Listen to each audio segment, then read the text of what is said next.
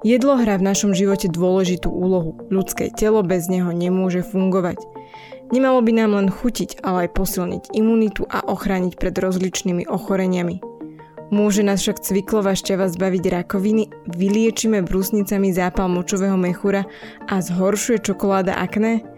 Aj na tieto otázky budú odpovedať urológ Jan Švihra mladší a výživová špecialistka Nikoleta Šimonova. Moje meno je Denisa Koleničová a počúvate záznam z prvého nahrávania podcastu Vizita naživo na Tyršáku.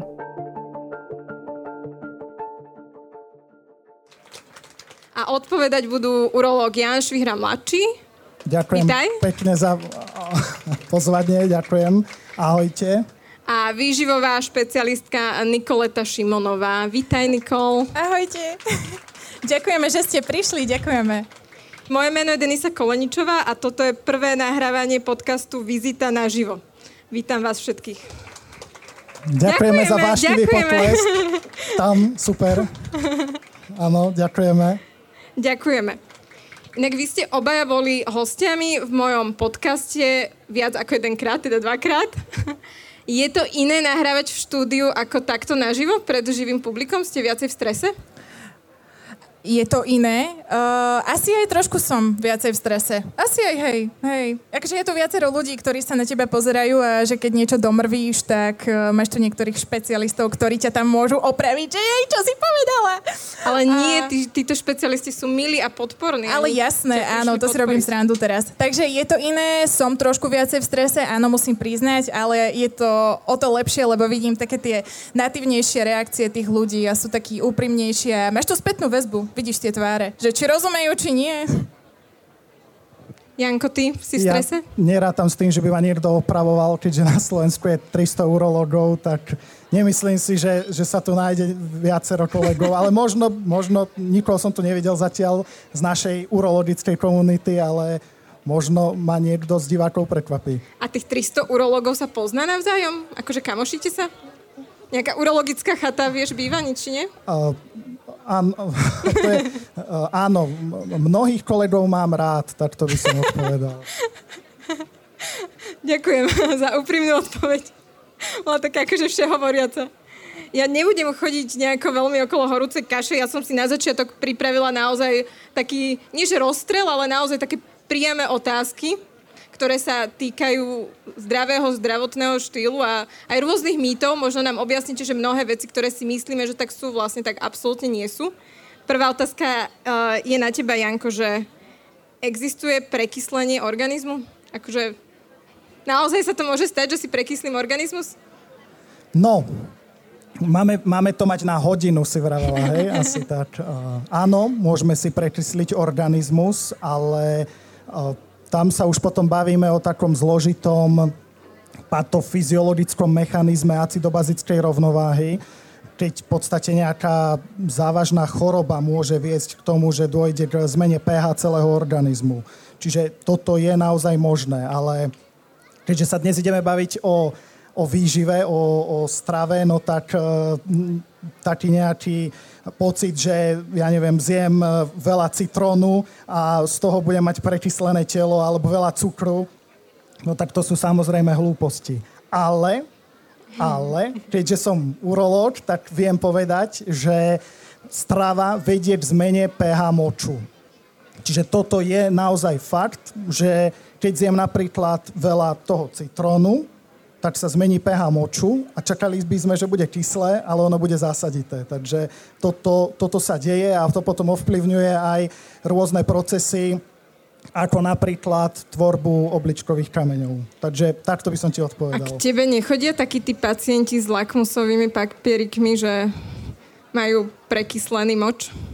Ku mne chodia všelijakí pacienti, zavše si donesú aj lakmusový papierik, aj iné existujú. veci. Nie je to mýtus. Naozaj existujú títo ľudia. A Takto, pri liečbe močových kameňov my dokonca chceme od pacientov, aby si sledovali pH moču aj tými papierikmi napríklad. Takže mm, to je ako úplne, že v poriadku. Vtedy je to legitímne. Vtedy je to legitímne, presne tak. Býva to aj nelegitímne? Vieš, že naozaj, že ti proste príde nejaký pacient s tým, že si diagnostikoval prekyslenie organizmu? No tak vtedy je to nelegitímne. Nelegitímne napríklad je aj to, že mám občas sa vyskytne pacient, ktorý vypil vypije 6 litrov vody a myslí si, že má zapal mechúra, keď chodí často močiť a pýta si antibiotika. Tak to sú také nelegitímne požiadavky. A mm-hmm. takíto ľudia sa potom odsledujú a testujú zbytočne a tak ďalej a tak ďalej. Dobre, Nikol, pre teba mám tiež na úvod hneď takú priamu otázku, ale dá sa rakovina liečiť cviklovou šťavou, hľadovaním alebo jadierkami z marhul? A rovno poviem, že ja som o týchto veciach nepočula, dokým som sa nepripravovala na jeden podcast, ktorý sme tomuto venovali. A teraz som v rôznych facebookových skupinách a ľudia si naozaj toto odporúčajú, keď uh, niekomu diagnostikujú rakovinu a napíše do nejakej bylinkovej skupiny. Takže som to naozaj videla, že takéto odporúčania si dávajú v komentároch že bylinková skupina, to je aké milé. Ja som že... v takýchto skupinách, to je Ale vieš čo, Ježiš, to prečo robíš? Takto, ono to znie milé. Áno, bylinková skupina a teraz nejaký uh, domáci uh, magické nejaké nápoje si tam vytvárajú a liečia sa tým. Uh, je naozaj veľmi nepríjemné to, že ľudia nerozumejú tomu a ne, naozaj neberú do úvahy tie všeobecné odporúčania, ktoré máme. Ono je to na princípe, jedna babka povedala, ono, toto som povedal, toto jednému človeku pomohlo, čiže N rovná sa jedna. Máme to vyskúšané na, jednému, na jednom človeku uh, a pritom tam nemusí byť ani priama tzv. kauzalita, čiže že naozaj toto vplýva na toto. Ono sú to iba také nejaké hypotézy. Uh, na to, aby som odpovedala na tvoju otázku, um, niektorí ľudia toto využívajú. Ja by som to nenazvala liečením. Ono, oni aplikujú tieto látky, ale určite nedosiahnu vyliečenie tej rakoviny. Jednoznačne nie, pretože ak má niekto rakovinu alebo bohužiaľ sa potýka s takýmito ťažkosťami, je to multifaktoriálne. My nevieme ani generalizovať, že aká je tá rakovina, aký má vplyv na telo, ako v podstate vznikla a určite, určite takáto aplikácia nie je ani bezpečná. Pretože z jednoduchého dôvodu. My naozaj nemáme štúdie, ktoré by priamo skúmali vplyv nejakej bioaktívnej látky z týchto potravín na priame tie rakovinové bunky. A ak máme, pretože áno, my aj na univerzite robievame štúdie, napríklad granátové jablko alebo rakitník na ovariálnych karcinómoch, vidíme tam nejaký vplyv hej, na apoptózu, ale my aj tak nevieme povedať, aký vplyv to bude mať na ten multiorganový systém na toho človeka. Že čo to ďalší je... to môže spôsobiť Presne. Napríklad. In vitro a in vivo štúdie proste v skúmavke a potom aký je reálny vplyv na tom ľudskom organizme je absolútne rozdielný. A toto bohužiaľ si ľudia neuvedomujú.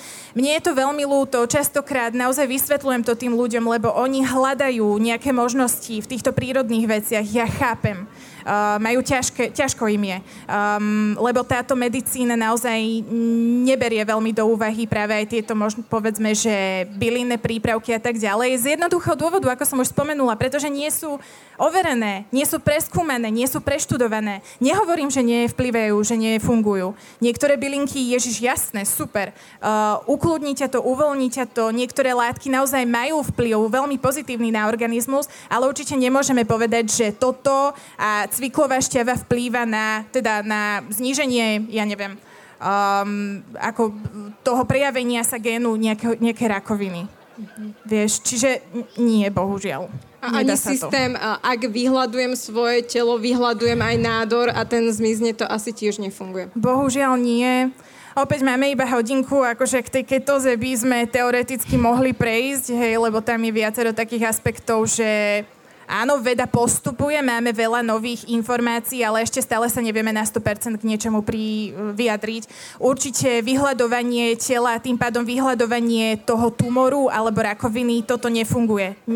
Jednoducho tá kauzálna príčinnosť tam nie je.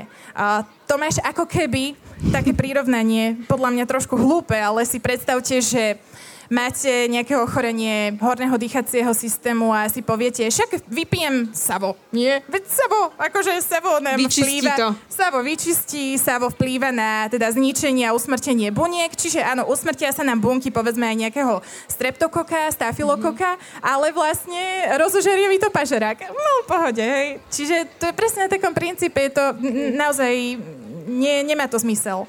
Mm-hmm. Ďalšiu otázku mám na Janka, ale ešte predtým, než ju položím, by Či som... si dávam savo? Nebude sa týkať močových kameňov, ale zabudla som savo povedať... nefunguje na močové kamene. že môžete pokladať otázky aj vy cez slido.com, keď dáte hashtag vizita, tak môžete nám poslať nejakú otázku a my ju na záver položíme našim odborníkom, ktorí tu dnes sedia. Takže slido.com a hashtag vizita. No, ja sa vrátim k tým močovým kameňom. Keď sme spolu o tom robili rozhovor, ktorý som prepisovala a bol uverejnený na webe SME, tak veľký rozruch vyvolala informácia, ktorá sa týkala piva a močových kameňov. Otázka je, funguje alebo pomáha pivo pri liečbe močových kameňov? Ani pozenie. Chceš, chceš dlhú alebo krátku odpoveď? Môžeš aj dlhú, ešte sme len v úvode, vyšetriť budeme až na konci. Dobre, takže krátka odpoveď je nie. Pivo nepomáha. No a tá dlhá odpoveď je, ja neviem, ale to je, to je tak silný mýtus, aj tuto niekto teraz vykrikol, že, že teda môžem asi značku povedať, ja nechcem nejakú žalobu, jednu značku piva, že či funguje. No, všade, kade chodím, tade hovorím, že to nefunguje a musím sa opakovať, lebo niektorí kolegovia, urológovia tvrdia, že to funguje. Ale, ale aj pacienti to z nevolou no, počúvajú, byť, že nefunguje. No vieš, no, však, akože... jasné, že to z nevolou počúvajú, lebo všetko, čo je nejaké príjemné, tak by sme chceli, aby fungovalo. Ale bohužiaľ, pivo, sa, pivo je močopudné a správa sa ako ktorákoľvek iná tekutina. To znamená, že uh, keď ja v podstate vypijem 3 litre vody, tak si odplavím kryštálity, z ktorých by vznikli močové kamene. A to isté bude platiť aj pri pive. No a pochopiteľne vypiť naraz 3 litre vody nie je také príjemné, ako vypiť naraz 3 litre piva. Takže takto vznikol ten mýtus, že v podstate začali aj urológovia odporúčať, že, že musíte veľa piť, aby vám vyšli tie kryštálity. No a tak si dajte pivo napríklad, to znesiete viac ako vodu. Ale ten mýtus sa potom začal nejako rozširovať, že že v podstate to pivo začne rozpúšťať tie kamene. No a to už je úplná blbosť, lebo proste ako by nejaké pivo mohlo rozpustiť kamene, len keď sa nad tým zamyslíš, tak je, je to hlúposť jednoducho. Ale to pivo funguje presne naopak, že pivo, ako a ktorákoľvek značka piva, tak ako akýkoľvek alkohol okysluje moč a väčšina kameňov rastie v kyslom moči. Takže, takže pivo v podstate bohužiaľ podporuje tvorbu močových kameňov de facto. Tie drobné kryštálity zároveň umožňuje vypudiť von z tela, čiže z nejakého krátkodobého pohľadu povedzme je to fajn, ale z dlhodobého pohľadu určite nie. Vypil si niekedy 3 litre piva?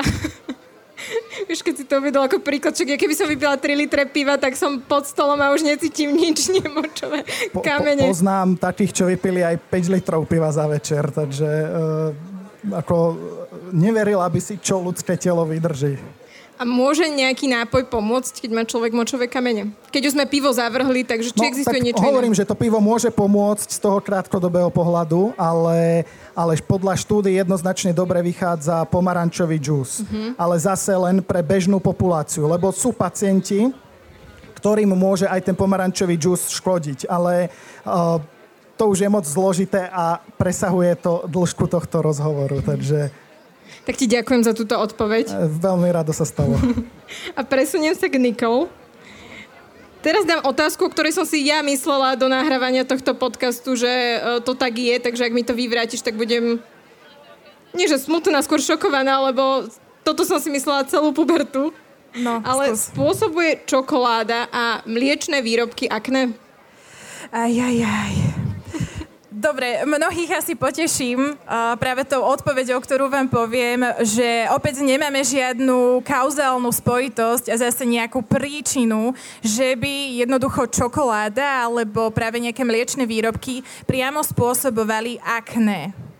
Nemáme.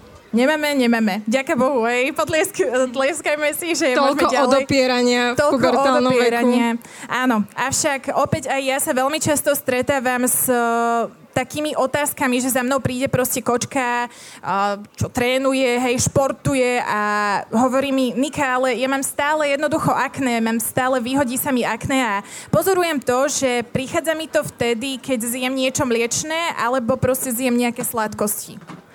Uh, tých faktorov, ktoré vplývajú na rozvoj alebo vznik toho akné je neskutočne veľa.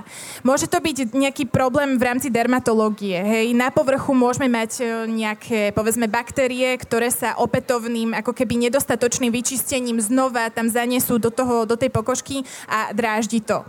Druhým faktorom môže byť opäť stres. Hej. Kočka trénuje vystresovaná, môže to byť aj stresom. Potom kočka trénuje, hej, dvojfázové tréningy, nemá dostatok spánku, čiže zase tretí faktor.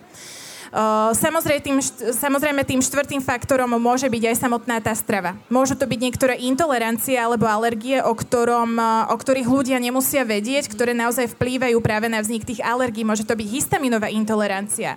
Čiže naozaj aj toto je problém tzv. multifaktoriálny, čiže veľmi veľa tých faktorov vplýva na ten rozvoj. Čiže uh, opäť, uh, kauzálne nemám žiadne štúdie, ktoré by potvrdzovali vznik akné po konzumácii čokolády alebo mliečných výrobkov. Pokiaľ máte pocit, že sa vám to deje, pokiaľ sledujete takéto spojenie, určite by som zašla k imunoalergiologovi a zhodnotila by som celý životný štýl, že čo môže vplývať na ten rozvoj. Čiže toto by bola taká moja odpoveď. Avšak, teda ešte jednu vec, aby som teda zhrnula. Niekedy aj vysoký glykemický index môže vplývať na rozvoj niektorých, e, povedzme, aj takých tých dermatologických ochorení. Čiže tým pádom, že my jeme jedlá s vysokým glykemickým indexom, čiže v podstate na žalúdok si strúhnem nejakú snickersku, lebo som bola behať a môžem si doplniť cukor, Vystrelí nám ten cukor hore, naše telo, pokiaľ sa toto deje pravidelne a jednoducho máme vyššiu hladinu glykemie v krvi, tak naozaj to u niektorých jedincov môže spôsobiť vznik niektorých e, aj takýchto akneóznych pletí a ďalších ochorení. Hej, aby som spomenula aj tento aspekt. Že nie je to také jednoduché. Nie je to jednoduché. Presne ako som spomenula, multifaktoriálne. Bohužiaľ, musíme sa šprtať v tom a zistiť, že kde je problém. Naozaj to môže byť iba stres, hej. V podstate jeden z najhorších faktorov, ktoré ani nevieme, že ako odstrániť. Alebo veľmi ťažko, lebo to už vyžaduje veľkú zmenu životného štýlu. Že? Hm. Vidím. Akože, je to náročné. Jo, trošku reality check. Janko, Môžeme vyliečiť brusnicami infekcie močových ciest? Nie. Určite? Nie. A... A nevyšla nejaká štúdia, kde to zrazu malo byť, že všetko inak nedávno? No, mm, takto. Bavíme sa teda väčšinou o... Bakt- Zase dám ti dlhšiu odpoveď. Že si Á, to, to, si, to si zlatý. Bavíme sa Bavíme sa väčšinou o bakteriálnom zápale. No a keď sa rozvinie bakteriálny zápal, tak bohužiaľ jediné, čo nám pomôže, sú antibiotika. A práve preto, hej, som teraz aj zvážnil trochu, že, že tých antibiotík máme len určitú paletu, a bohužiaľ nám dochádzajú. A to je realita. To Máš je, taký prísny výraz tváre no, teraz. A to, je, to, je, to je najväčší problém súčasnej medicíny je antibiotická rezistencia, e, teda bakteriálna rezistencia voči antibiotikám. A našťastie sa vyvíjajú nejaké nové, ale nie je ich dostatok. Takže je možné, že do budúcna toto bude veľký problém a preto najlepšie, čo my môžeme urobiť, je ten zápal ani nedostať ideálne alebo mm, sa ho snažiť nejakým spôsobom uh, udržať pod kontrolou čo najlepšie. No a na to nám pomáhajú rôzne bylinky a aj brusnice. Čiže boli štúdie, ktoré naozaj dokázali, že tie brusnice sú prospešné pre zdravie močového mechúra, tie látky v brusniciach, ale treba ich zjesť v dostatočnom množstve, čiže preto je lepšie dať si nejaký ten doplnok, než, než samotné že brusnice. Ale ani tie samotné brusnice nič nepokazia, samozrejme. Dobre, dostatočné množstvo ale... pol kila, alebo? No, no nie, to, toľko brusnic nezieš. Jednoducho uh, môže to byť súhra toho, že budeš piť dostatok tekutín, keď máš zápal, dáš si nejaký ten aj urologický čaj, nejaké kvalitné bylinky, plus tie brusnice a samozrejme antibiotika a potom naozaj celá tá skupina tých látok ti pomôže a skôr sa vrátiš do toho zdravého stavu. A tiež zároveň platí to, čo som už povedal, tá prevencia, čiže kľudne preventívne napríklad si dávať tie brusnice. Prečo nie? Čiže z tohto pohľadu brusnice pomáhajú, ale, ale taká tá predstava, že dám si brusnice a zbavím sa zápalu, mm, je bohužiaľ zlá. Ale mne napríklad všelijaké tie brusnicové sirupy vždy núkali v lekárniach, keď som si bola kupovať nejakú mastičku alebo konkrétny liek práve na akože zápal močových ciest, tak vždy mi to tak strkali, že No áno, lebo, lebo to pomáha ako podporná liečba. To urobili dobre, že ti ich núkali. Mm-hmm. Samozrejme, Ale neznamená to, že to je to, čo mi to lieči. No, pomáha to, lebo zase ten mechúr bojuje s nejakým zápalom, tam sú nejaké prirodzené mechanizmy, ako sa ho vie zbaviť, ale Samozrejme, tie baktérie treba nejakým spôsobom odtiaľ dostať von. No a najlepšie baktérie dostaneš e, z toho urotraktu tak, že ich vymočíš, čiže to je proste preto je dôležitý ten pitný režim. No a samozrejme tá stena toho mechúra má nejakú obrany schopnosť. Na tu môžu napríklad tie brusnice potencovať. Mm-hmm. Prečo týmito o, močovými problémami trpia častejšie ženy ako muži? To je výborná otázka, ďakujem pekne. ja viem. Krásne. Ženy trpia častejšie týmito problémami preto, pretože majú kratšiu močovú trubicu mm-hmm. a tým pádom e, je ďaleko jednoduchšie pre baktérie, aby prenikli do toho močového mechúra. Čiže v podstate takáto jednoduchá odpoveď. Vec. Anatom, bohužiaľ taká anatomická nevýhoda. Muž má zase tú nevýhodu, že tam má prostatu, ktorá má početné kanáliky vnútri v sebe, ako v svojom e, tkanive. A tým pádom, keď už u muža sa rozvinie zápal, tak je to väčšinou väčší prúser ako u ženy. Že u ženy je ten zápal taká proste bežná vec, že raz, že sa stane, nejak sa prelieči. Je to nepríjemné, samozrejme, ale u muža to môže skončiť naozaj tvorbou všelijakých hnisavých dutín v podmechúrom, mm-hmm. v prostate, tzv. abscesov a tak ďalej. Čiže, alebo môže skončiť muž tak, že príde napríklad o celý semeník kvôli zápalu. Čiže um, u žien je to bohužiaľ častejšie a u mužov komplikovanejšie. A vesmír je v rovnováhe. Vesmír je v rovnováhe, no dajme tomu. Uh, Nikol, je špenát výdatným zdrojom železa? Vieš, lebo som po- pozerala som v detstve uh, Pepka námorníka a on stále pchal do seba železo. Áno. Inak so špenátom. To je, to je tak strašne krásne, že tam sa stala úplne elementárna chyba proste v jednej uh, desatinej čiarke. Proste všetci si strašne dlhé roky mysleli, že špenát akým je úžasným. Mačko konzervu, vypadol špenát, zrazu mal svaly. Jasné, Vyzeralo presne. to jednoducho. Uh, pozri, minimálne účel svetí prostriedok, ja som za jedenie špenátu v pohode. Ak to malo pomôcť tým deťom z kamaráti sa viacej s tým špenátom, budíš, všetko v poriadku. Ale určite by som špenát nedefinovala ako výdatný zdroj železa, pretože neviem síce, nemáme definíciu toho, čo je výdatné, hej, že koľko miligramov na 100 gramov to musí mať. Uh, avšak špenát v porovnaní s inou zeleninou uh, je lepším zdrojom železa. Hej, povedzme si to teraz trošku v číslach. Uh, denný odporúčaný príjem železa denne je okolo 16 až 20 miligramov špenát na 100 gramov má okolo 1,5 mg. Ale teraz akože uchopme to prakticky. Teraz si predstavte to obrovské množstvo špenátu, tých, proste tých listov, keď to dáte na tú panvicu a začnete to dusiť, zrazu máte pocit, že to akože sublimuje niekde to, kam sa vyparilo. Vieš, čiže akože reálne nazbierať tých 100 gramov toho špenátu je fakt, že sakra akože ťažké. Um, ale druhá vec je tá, že v tom samotnom špenáte, okrem teda síce toho železa, uh, vďaka Bohu sú aj iné teda minerálne látky a vitamíny, ale sú tam taktiež prítomné antinutrienty a tzv. oxaláty, ktoré zhoršujú využiteľnosť práve týchto minerálnych látok v našom tele. Čiže na to, aby sme ich dokázali využiť lepšie, potrebujeme nejako tepelne upraviť túto zeleninu. Čiže preto sa ho tak ako odporúča, že ten špenát treba nejako tepelne upraviť. Hej, si ho udusiť a tak ďalej. Um, čiže Hej, ten špenát by som asi takto pokryla. Uh, niečo som tam k nemu ešte chcela povedať. Inak ale máme oveľa lepšie zdroje železa aj zo samotných rastlinných zdrojov. Vo všeobecnosti platí, že rastlinné zdroje sú menej, sú zdrojmi na železo menej vstrebateľnými.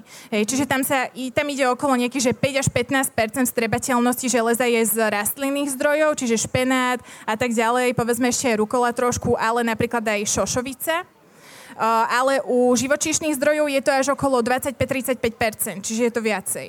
Ale zase napríklad šošovice je super zdrojom železa. Na 100 gramov tam máme okolo 6,5 gramu, čo je super, hej, po teplnom upravení. Čiže to je zase výborné. Čiže ak má niekto nedostatok železa, Áno. chce ho rastline doplniť, tak by si odporúčala napríklad Určite strukoviny, beluga, takéto tmavšie, red kidney beans, čiže určite hej. Ale zase kombinovať to aj s tými živočíšnymi, najlepšími zdrojmi železa je organové meso, Zase s týmto netreba preháňať, to všetci chápeme.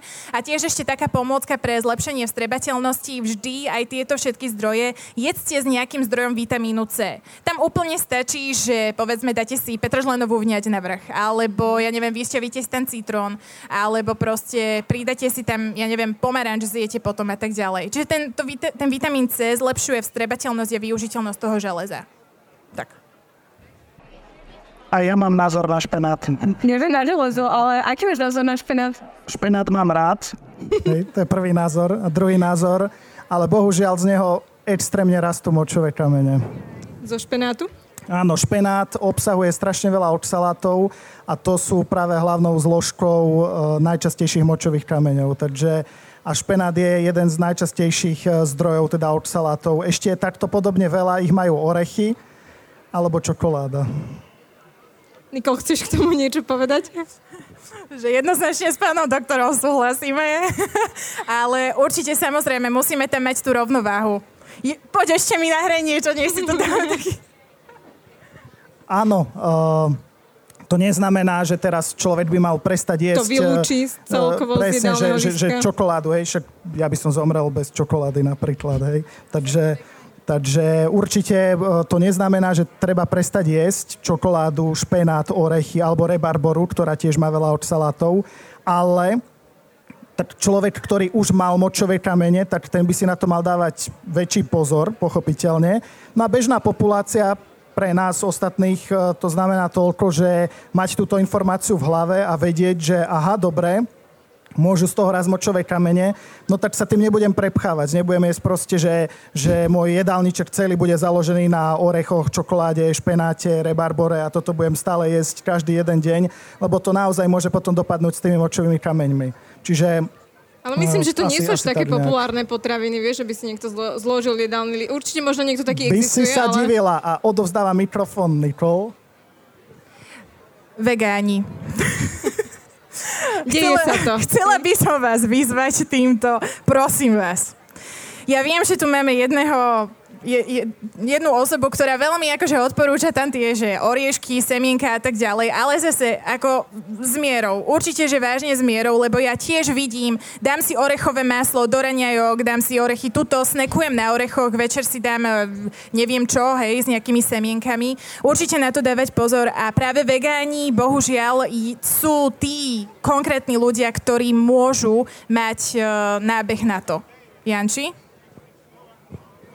Z tohto, z, to, áno, z tohto pohľadu, bohužiaľ, boli jednoznačné štúdie, kde vyšlo, že vedánska strava, čo sa týka zdravia obličiek, čo sa týka močových kameňov, nie je úplne ideálna. Samozrejme, tie štúdie sa ďalej ešte robia, lebo to trvá dlhé roky, pracuje sa na tom, ale najlepšia strava, čo sa týka močových kameňov, je tzv. stredomorská. To znamená nevylúčiť úplne ani meso, ale základ tvorí teda ovocie, zelenina.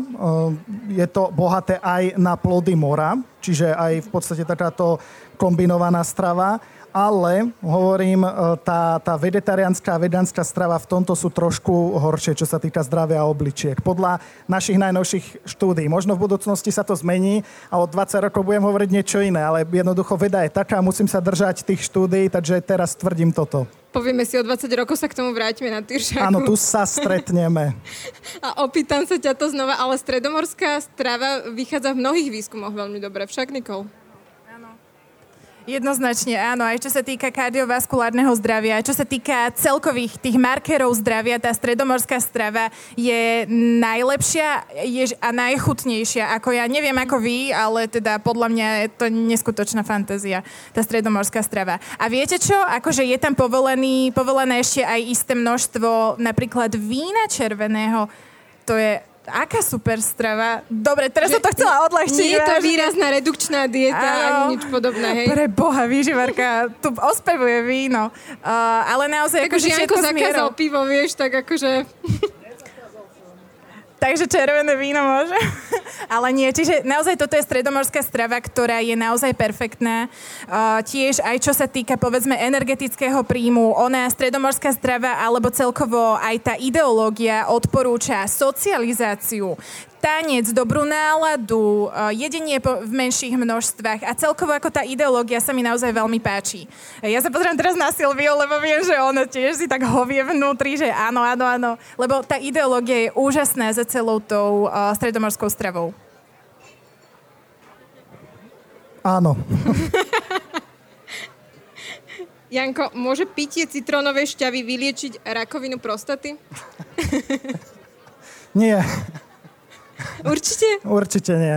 No, Neexistuje žiadna štúdia, ktorá by to ukázala. Ale akože sú, tak samozrejme, že sú štúdie, kde sa venujeme, v podstate tie, tie štúdie, tie výskumy sa robia uh, so všetkým možným. My napríklad sami sme robili, uh, ja som robil taký medzinárodný výskum, kde sme v podstate sa snažili liečiť rakovinu prostaty alkoholom, etanolom a, a má to výsledky. Naozaj to má výsledky. To neznamená, že ho tí pacienti pili, ale že sme ho vpichovali priamo do tých buniek prostaty a celkom to bola, však ty vieš, celkom to bola úspešná štúdia, ale stále teda prebieha a podobne je to s akoukoľvek inou aj potravinou, že samozrejme tá veda stále hľadá nové a nové látky, molekuly a hľadá ich v prírode, ktoré by naozaj mohli vyliečiť tieto rôzne aj zhubné ochorenia ale samozrejme jednak je na to treba strašne veľa rokov výskumu a, a takisto v podstate to nefunguje úplne tak, že teraz zjem citrón a rakovina prostaty zmizne. Čiže vždycky sa skôr vysyntetizuje nejaká molekula, ktorá sa nájde napríklad v tom citróne a tá molekula potom pôsobí na nejaké iné molekuly a to vedie v celej kaskade dejov a môže to v podstate uh, tú rakovinu liečiť. Ale jednoducho jednoznačne najlepšie, čo môže muž urobiť, čo sa týka rakoviny prostaty, tak je prísť na preventívnu prehliadku, byť včas diagnostikovaný a vtedy je veľká šanca, že sa tá rakovina zachytí v skorom štádiu a vylieči sa.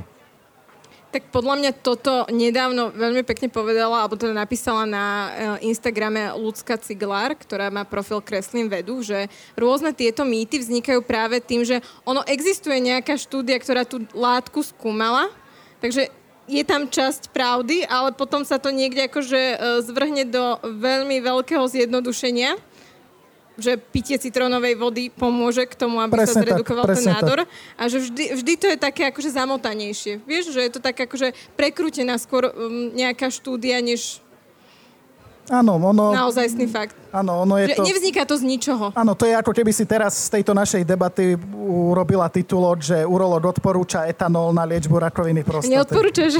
Nie. Som prišla o titulok práve. Škoda. No a mám poslednú otázku z tejto série uh, výživárskych priamých uh, nanikov. Uh. A bude sa um, týkať vlákniny. Uh-huh. Je vláknina dobrá iba na tráviace ťažkosti, alebo um, ju potrebuje naše telo aj na niečo iné? Oh vlákninu naše telo potrebuje. Ježiš, jednoznačne úprimne áno. Uh, teraz asi samozrejme to výživárske klíše všetci tak hmkajú áno, áno, áno, to som počul už miliónkrát, ale viete čo? Aj veľa vlákniny škodí. A toto si taktiež treba uvedomiť. Ja nechcem vypichovať tých vegánov, je mi to nepríjemné, ja si vás vážim z akokoľvek dôvodu ste vegáni, buďte, ale buďte rozumnými vegánmi a rozmýšľajte nad tým, čo a koľko čoho zjete, pretože aj keď príjmeme veľa vlákniny, vlákniny. My do nášho tela dostávame častokrát až viacej ako 40 gramov vlákniny denne, čo v konečnom dôsledku môže spôsobiť zhoršenie vstrebávania rôznych minerálnych látok. A tým pádom naše telo sa dostane do deficiencie, čiže nižšie celkové hodnoty v našom tele a človek nechápe, vegáni majú, sú takí um, aj problémy s pokožkou majú, nechty sa im lámu, vlasy im padajú a si hovoria, že pani Bože, veď, ale ja, zjem, ja jem zdravo, veď pestro, hej, sa mu zelé zeleninu, ovocie, ale práve to môže byť tým, že tie vitamíny a tie minerálne látky sa nevstrebávajú dostatočne. Pretože v našom tele platí krásna, úžasná rovnováha. Pokiaľ je niečoho veľa, tak to škodí niečomu ďalšiemu, predovšetkým to býva s horčíkom, hej, a tam nejaké minerálne látky. Čiže keď je niečoho veľa, blokuje to uh, receptory na niečo ďalšie. Čiže pointa je tá, nepreháňať to ani s tou vlákninou, avšak globálne je skôr problém s tým, že jeme málo tej vlákniny. Máme také dva extrémy. Ľudia, ktorí jedia príšerne veľa vlákniny a potom ľudia, ktorí jedia extrémne málo vlákniny. My nevieme ako populácia sa nejako naladiť na taký, také ekvilibrium, takú rovnováhu. Um, častokrát sa potom stáva, že keď sa s prepačením prepchávame potom uh, hlavne zeleniny, ktorá je surová, tak príjmame veľmi veľa vlákniny, ktorá je nestraviteľná a doslova si môžeme sa zapratať práve takouto hrubou vlákninou a môžeme mať zápchu vtedy už ďalšia konzumácia vlákniny nie je vhodná, tam je vhodné skôr ísť na takú redukčnejšiu dietu a skôr takúže varenú zeleninu. Hej? Čiže zase ide tam o ten kontext. Áno, potrebujeme tú vlákninu, ale zase záleží, že koľko a kedy toto bola taká séria uh, rôznych mýtov, ktoré no to, že... sú, sú asi najčastejšie, ale je... Vypneme diskusiu potom na YouTube, hej, alebo to budú také komentáre zase. Nemáš čítať. Ale mňa by zaujímalo, že či je nejaký mýtus, ktorý tu nezaznel, s ktorým sa veľmi často stretávate a občas si hovoríte, že odkiaľ to tí ľudia berú, prečo sa uh, s týmto stále stretávam, alebo prečo sa to opakuje táto otázka. Je niečo také? Janko si nevie vybrať. Keby som to tak trošku nadnesene povedal, tak e, v ambulancii ma dennodenne ľudská blbosť neprestáva udivovať. Kreativita si chcel povedať. Nie, blbosť som chcel povedať, lebo bohužiaľ, bohužiaľ niekedy naozaj človek žasne nad tým, ako sa, ako sa ľudia dokážu zanedbávať celé roky a potom od nás čakajú, že za pár minút nejakou tabletkou zvrátime to, na čom ten človek úspešne pracuje posledných 30 rokov svojho života a, a to potom vedie naozaj e, k takému tomu nepochopeniu, že Jednoducho, my nie sme všemohúci, my len proste vieme podľa nejakej vedy, e, nejakými naučenými postupmi liečiť tých ľudí, ale oni sami musia chcieť. A to, toto je v podstate, áno, toto je v podstate taký mýtus, veľký v slovenskej spoločnosti, že ľudia boli dlhé roky naučení, že, že ja idem k doktorovi a je to v podstate jeho úloha ma vyliečiť a ja v podstate môžem k tomu pasívne pristúpiť. Že si to tam proste prišiel som, vysedel som si to v tej čakárni, už som teda tu a doktor tak ma vylieč. Ale bohužiaľ my sme len partnery pre tých pacientov. My ich vedieme na tej ceste za zdravím, ale aj oni musia niečo pre to urobiť. Čiže nefunguje to tak, že máme naozaj nejakú zázračnú tabletku a, a my ju len nechceme tým pacientom dať, aby sme na nich ryžovali. Ale ty tak si nabrúsený, len o tom hovoríš. Úplne sa zmenil výraz tvojej tváre, akože doteraz to bolo také milé. už je to lepšie, už si to dal zo seba von. Už som, už som v kľude, už som v kľude. Odozdávam mikrofón. Nikol, ty máš nejaký Dobre. taký mýtus, s ktorým sa často stretávaš a hovoríš si, že prečo? Vieš čo, Deniska, akože je tu veľmi veľa takých tých mýtov, na ktoré dokážeš veľmi rýchlo a jednoznačne odpovedať. Ja by som však naozaj možno spomenula práve jeden z tých najhorších a to je práve to, že ľudia si myslia, že presne jedna zázračná bobulka, jedno semienko, jedna bylinka, ktorej názov bohužiaľ nevedia ani pre, prečítať a vyslo, vysloviť, že ich dokáže vyliečiť z rakoviny alebo proste z nejakých iných ochorení Uh, ťažko sa to vysvetľuje tým ľuďom, pretože tí ľudia naozaj sú v takom stave, že proste chytajú sa hoci čoho, čo sa len dá. Ja som počul niekde v zahraničnej štúdii, že toto aplikovali na toto, hej.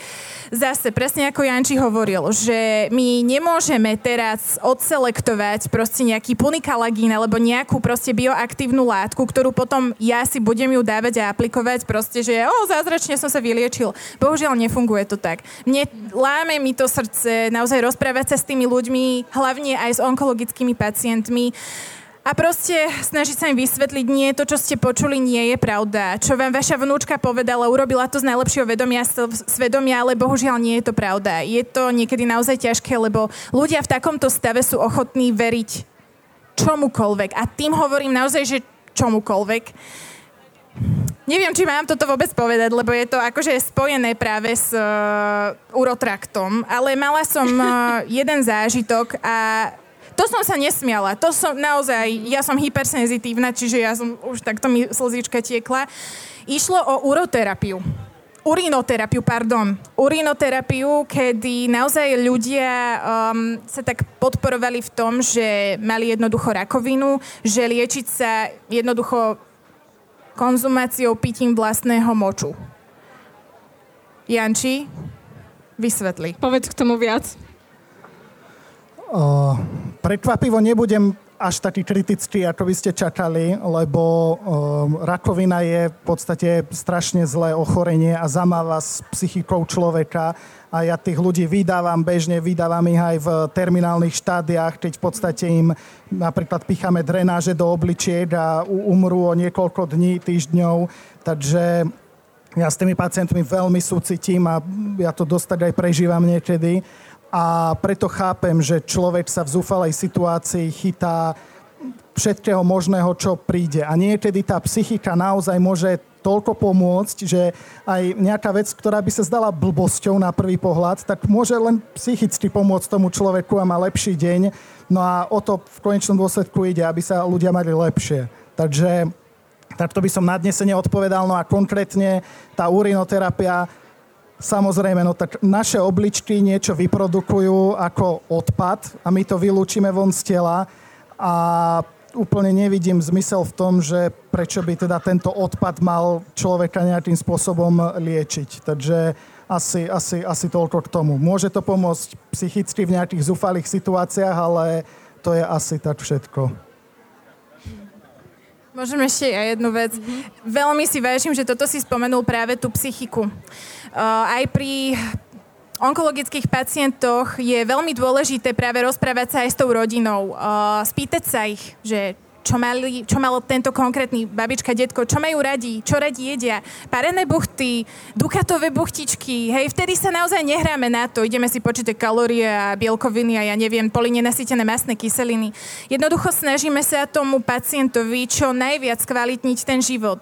A naozaj pokiaľ by sa jednalo o nejaké placebo vo forme rakitníkového čaju, ktorého nebudeme piť na hektolitre, alebo nebudeme si vyšťavovať teraz 2 litre paradajkového pretlaku. Hej. Pokiaľ ide o niečo takto jemné, nežné, čo nemá negatívny vplyv na naše zdravie, 100% áno tamto placebo robí tak neskutočne veľa. Len pokiaľ sa ide do extrémov a objednávajú sa nejaké ampulky z, z ja neviem, čo to boli, peptidy, ja neviem čo, za 500-600 eur a potom človek nemá budget na to kúpiť si kvalitnú stravu, tak to mi, to mi ide roztrhnúť. Ako reálne, prečo tu nemáme legislatívu, ktorá by ich zabasla? Bohužiaľ na ľudskom utrpení mnohí zarábajú, že je to naozaj takýto škaredý biznis a a aj preto sme tu a robíme túto osvetu, aby to tak nebolo napríklad. Takže tak. Nikol, a za tento extrém, aby som sa k tomu vrátila, považuješ aj spomínanú urinoterapiu. Vieš, pretože sme sa dostali k tomu psychickému ano. zdraviu, ale on to asi tiež môže mať nejaký negatívny účinok na naše telo, keď pijeme svoj vlastný moč. Vy, vieš čo, asi takto. Uh, môžete to mať síce zadarmo, pane Bože, ja sa smejem, ale toto fakt nie je vtipné. Môžete to mať zadarmo, ale nepíte ten moč. Naozaj... Um... Prepač, Janči. Dúfam, že je to voda čistá.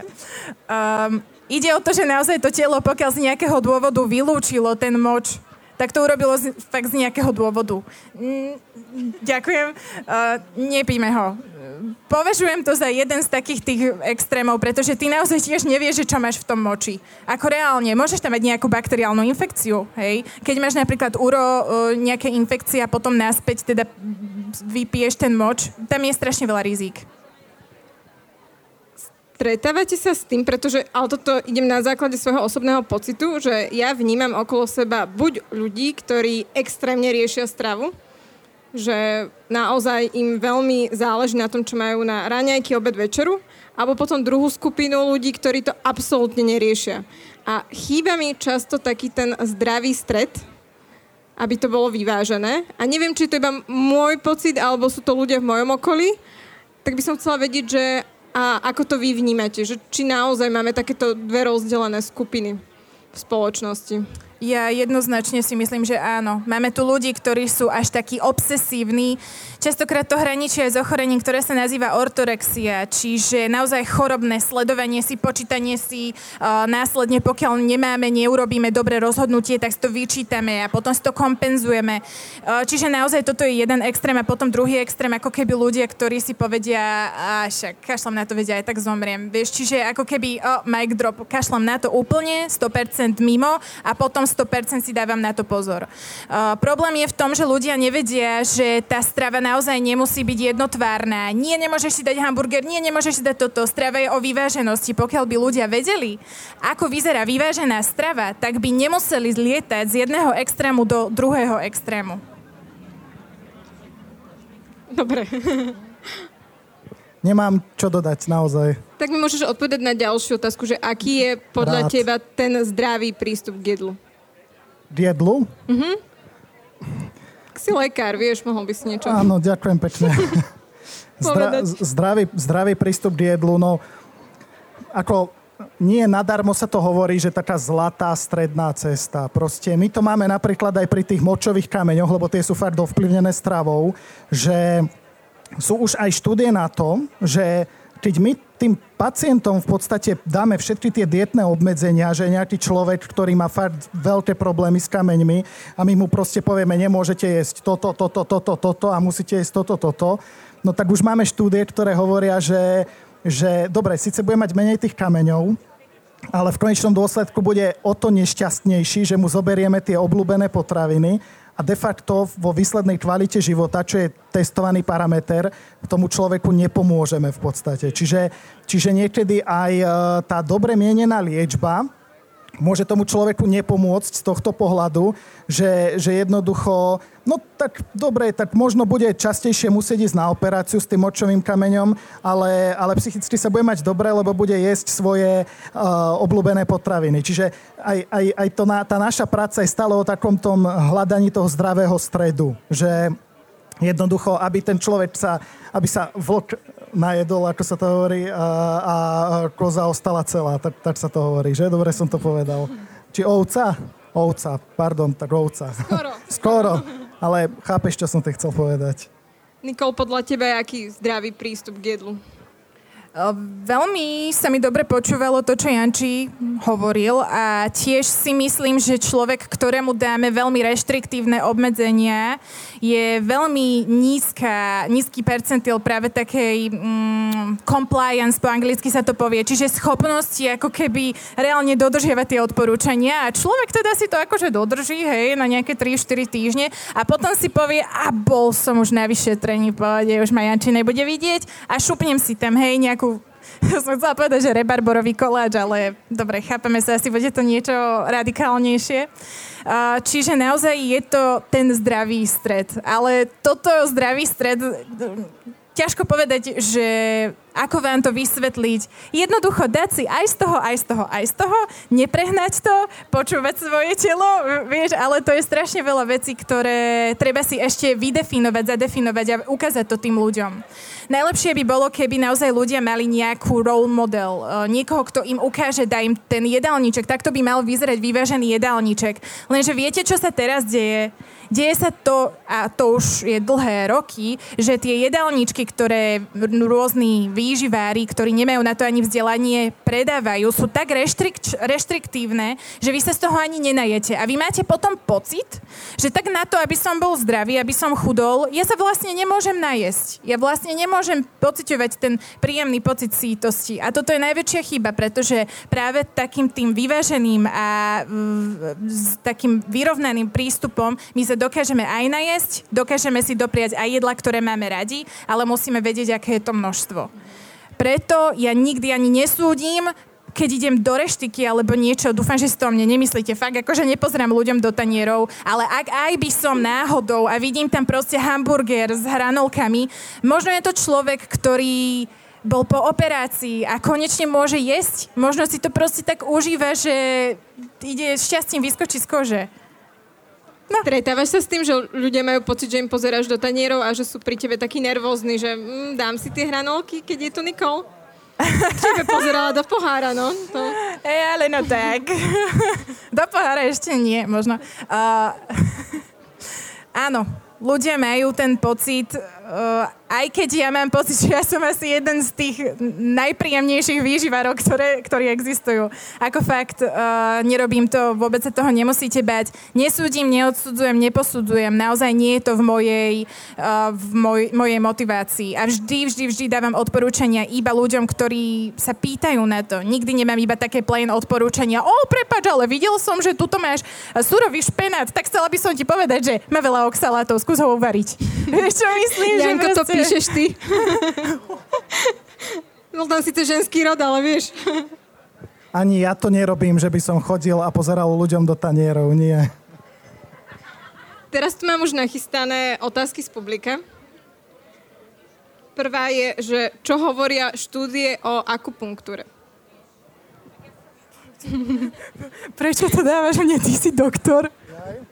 A, ako čo mám na to povedať ako uroloč. No, a, neviem o tom, že by... Bolo na vrchu, akože vytopovala sa dopredu tá otázka, nedalo sa ju neviem, neviem o tom, že by akupunktúra vedela vyliečiť močové kamene alebo zapal mechúra, ale nie, no tak samozrejme... Uh, samozrejme nejaký vplyv na zdravie chrbtice a tak ďalej tam môže byť, ale to si pamätám ešte ako medic, že tie štúdie boli také rozporúplné, že môže to pomáhať, nemusí. Asi tá psychika tam bude zohrávať väčšiu úlohu než samotný efekt tej akupunktúry, ale niekomu poznám pacientov, ktorým to naozaj pomohlo. Asi takto by som odpovedal, ale nie je to úplne že erudovaná odpoveď, hej, takže... Nikol, teraz je tu veľmi uh, osobná otázka na teba. Ako často uh, ješ fermentované vločky? Uh, to je dobrá otázka. Viete čo, ja sa vám musím ale priznať, že v lete skoro vôbec. Pretože...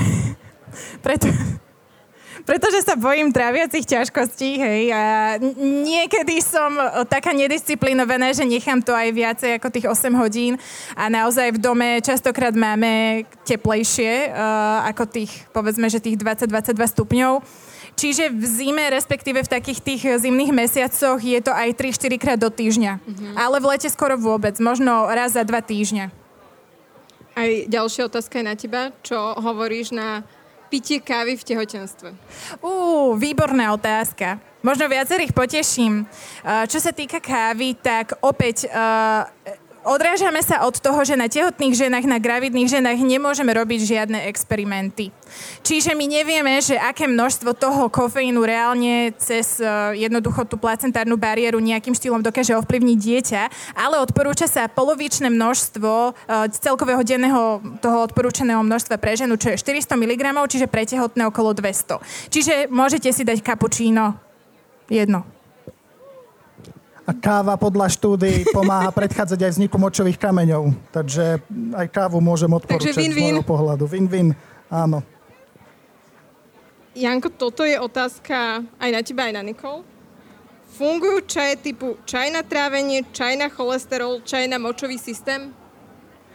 No, o mne je známe, alebo teda aspoň si to myslím, že... Chcel by si, aby bolo o tebe známe. Chcel by som, aby bolo o mne známe, že ja mám rád bylinky, pretože naozaj je dokázané, že tie mnohé účinné látky sú v bylinkách a pomáhajú na ten urotrakt. Takže uh, sú bylinky, ktoré sú močopudné napríklad a, a pri zápale je dôležité tie baktérie vypudiť z tela. Takže ten bylinkový čaj naozaj urýchli tú liečbu. Čiže z tohto pohľadu bylinky určite pomáhajú, aj mnohé výživové doplnky a, a ja ich pacientom odporúčam. Určite, určite áno.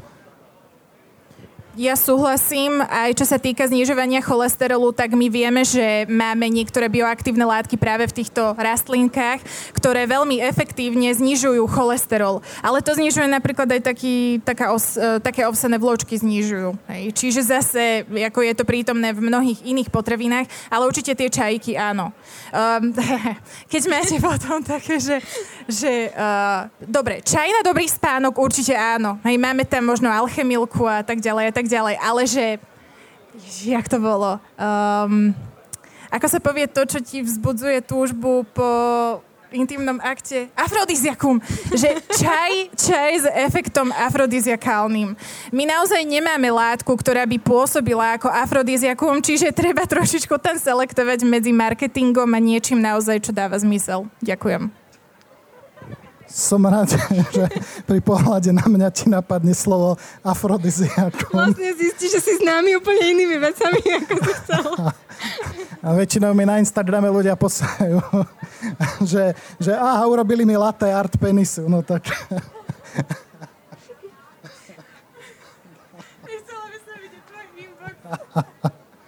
Posielajú ti ľudia aj fotky k svojim uh, budúcim diagnozom, napríklad, že fotka môžeme to... To tam máš v otázkach, alebo to teba zaujíma? To mňa zaujíma, sa. to nemám v otázkach. Áno, ľudia mi posielajú aj fotky, ale takto. My niekedy naozaj potrebujeme vidieť fotku toho prirodzenia napríklad, lebo... Áno, ale Instagramový lebo, účet nie je Áno, Instagramový účet nie je na to úplne vhodné miesto a, a ešte keď mi to ten pacient pošle, že dobrý deň, tu je fotka môjho penisu, čo to môže byť, tak to je také akože... Ďakujem pekne. Hej.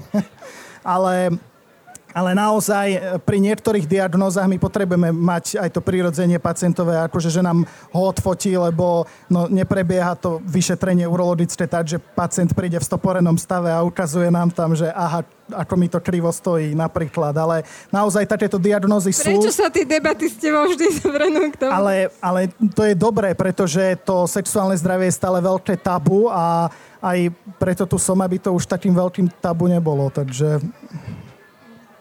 Ďakujem za otázku. Nikol, vráťme sa k výžive. No ďakujem, Teraz lebo... taká nevinná ja, otázka. Ja, ja som sa strašne nechcela smiať, lebo ja viem, že ľudia naozaj majú problémy. A je to to najhoršie, čo vtedy riešia. Proste ja sa tu smejem na Najhoršie, že z tejto diskusie bude video, tak to nemôžeme zostrihať, vieš. Podcast tohto strihneme a sme safe, ale takto. Dobre. aká, aká je to ďalšia otázka? Či sú ovsené vločky dobrá raňajková voľba? Je, jednoznačne áno. Áno, ovsené vločky sú, nevidím dôvod, prečo by nemali byť. Ovsené vločky ideálne v kombinácii s nejakými inými zdrojmi bielkovín a tuku, pretože vločky ako také uh, nám dodávajú predovšetkým sacharidy a my vieme, že na to, aby nás raňajky dostatočne zasítili, potrebujeme tam mať aj nejaké množstvo bielkovín a aj tukov. Práve potom, povedzme, 12-15 hodinovou fast, hodinovom fastingu, čo sme nejedli, tak naozaj naše telo potrebuje doplniť tie bielkoviny ráno. Čiže keď sa tie vločky uh, doplnia napríklad tvarohom alebo alebo teda nejakými tými orieškami, nejakým orieškovým maslom, uh, tak je to úplne, že super. Aj ďalšia otázka je na teba. Uh-huh. A týka sa histaminovej intolerancie. Uh-huh. Či je to vymyslená diagnóza, uh-huh. alebo mhm. naozaj to existuje? Toto sa pýta lekár. Že hej, priznajte sa. na toto som už počula viacero presne takýchto otázok. Um, histaminová intolerancia je, povedzme, taká charakteristická črta pre ľudí. Je to prechodný stav. Môže to byť prechodný, taktiež histaminku môžeme mať aj geneticky uh, nejako spôsobenú, ale predovšetkým je to prechodný stav, ktorý naozaj je um, odzrkadlený v tých symptómoch.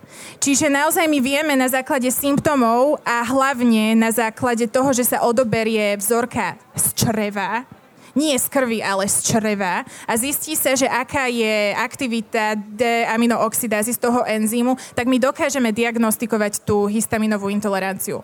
Ale možno Janči ako lekár bude povie niečo iné.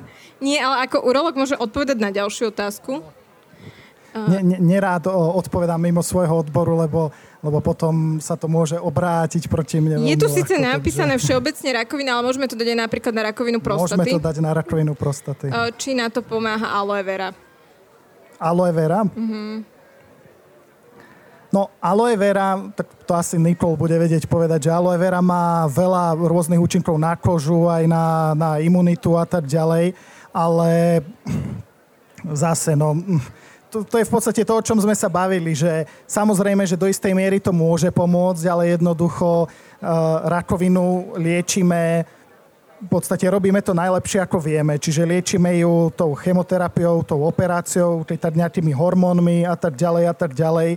A to sú v podstate tie hlavné liečebné modality, ktoré sú štúdiami overené a vieme, aké majú výsledky a k tomu môžeme pridať nejakú podpornú liečbu. A to kľudne by to mohla byť aj aloe vera pre tých pacientov, samozrejme, lebo ten človek si prechádza rôznymi štádiami počas tej liečby, psychickými, fyzickými a tak ďalej. Ja už som dostala pokyn, že by sme mali pomaličky končiť. Ešte Ďakujem by pekne. som dala priestor uh, Nikol. Môžem ešte k tomuto niečo... Mne hneď napadlo, keď aj Janči hovoril práve o liečbe chemoterapiou. Niekedy naozaj mm, tie vedľajšie účinky chemoterapii môžu byť aj na príznakoch nejakých dermatologických, hej. V tom prípade zase treba vedieť, čo môžeme, čo nemôžeme, pretože pokiaľ pacient je v aktívnej liečbe práve tou chemoterapiou, tak tam je častokrát veľmi obmedzené aj použitie niektorých uh, vý, doplnkov výživy. Hej. Vtedy tam ten človek naozaj, my chceme, aby tá imunita bola trošičku v supresii. Ale naozaj pokiaľ máme takéto kožné ťažkosti, tak aplikácia dermálna, čiže na vonkajšie použitie tej aloe vera môže vplývať veľmi pozitívne. Ale zase toto by som asi riešila potom s lekármi, že čo konkrétne, aký máme problém. Ale aloe vera je super, keď ste spálení. Ja tu mám ešte Minimálne. veľa nezodpovedaných otázok, Aj, ale aj. tak slúbim, že ich zodpovieme v texte na denníku SME, keď bude prepísaný tento rozhovor, takže ti ich potom pošlem, Nikol, lebo sú väčšina je vyživárskych a sú smerované na teba. To Pochopiteľné. sa, to sa vždy, vieš, zvrtne na takú poradňu, tieto diskusie. Ale ďakujem vám veľmi pekne, že ste prišli, že ste si našli čas. Obaja ste mimo Bratislavy, takže ste si museli brať dovolenky a cestovať sem. Takže vám ďakujem. Ďakujem Deniske veľmi pekne za pozvanie, veľmi pekne vám ďakujem, že ste tu boli s nami a že ste počúvali a že máte záujem uh, si zlepšovať svoje zdravie a ďakujem. Ďakujem aj ja potlesk pre Nikol. Pre mňa nezmoderuješ? Áno, a ďakujeme aj, Denisa, Denisa. áno, ďakujeme aj uh, pani novinárke Denise, že si to krásne viedla, túto debatu. Bolo to super aj vďaka tebe. Ďakujem, Janko. A ďakujeme vám, že ste prišli.